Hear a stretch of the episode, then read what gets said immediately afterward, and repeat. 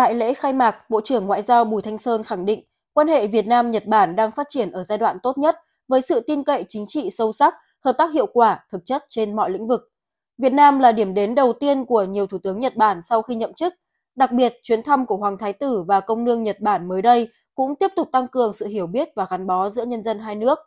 Về kinh tế, Nhật Bản là đối tác hàng đầu của Việt Nam với tổng số vốn ODA lên tới gần 30 tỷ đô la. Nhật Bản cũng là đối tác đứng thứ ba với Việt Nam về du lịch và đứng thứ tư về trao đổi thương mại. Trong khi đó, Việt Nam với dân số trẻ và tốc độ phát triển nhanh chóng cũng tiếp tục phát huy vai trò là điểm đến hàng đầu, thu hút các doanh nghiệp quốc tế và Nhật Bản.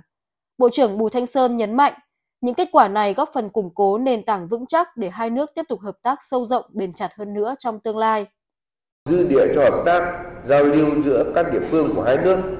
còn rất lớn, nhất là trong lĩnh vực thương mại, đầu tư, giáo dục đào tạo, hợp tác nguồn nhân lực, giao lưu văn hóa, du lịch và giao lưu nhân dân. Trong thời gian tới, Bộ Ngoại giao sẽ cùng với các đơn vị chức năng và các cơ quan đại diện Việt Nam tại Nhật Bản tiếp tục đồng hành, tích cực phối hợp, tăng cường kết nối, mở rộng giao lưu, hữu nghị hợp tác với các đối tác Nhật Bản bằng nhiều hình thức. Hội nghị ngày hôm nay sẽ là một không gian tốt để lãnh đạo tất cả các địa phương cũng như các cơ quan đại diện của Nhật Bản và cộng đồng doanh nghiệp Nhật Bản tại Việt Nam gặp gỡ, cùng trao đổi, tìm hiểu, xúc tiến các lĩnh vực hợp tác tiềm năng.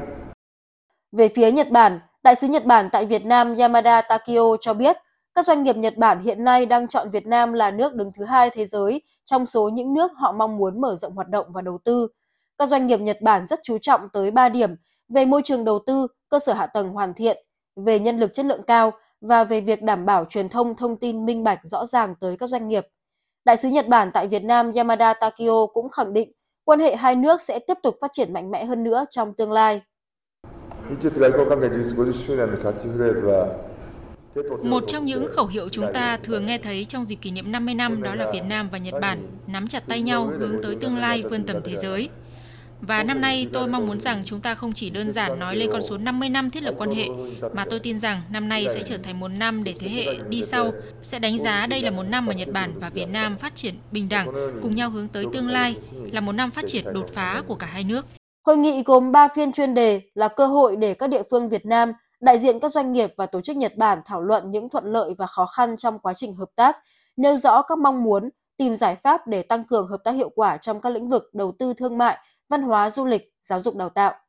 Cũng tại sự kiện đã diễn ra hội trợ trưng bày sản phẩm của Việt Nam và Nhật Bản, giới thiệu những mặt hàng tiêu biểu nhất của hai nước.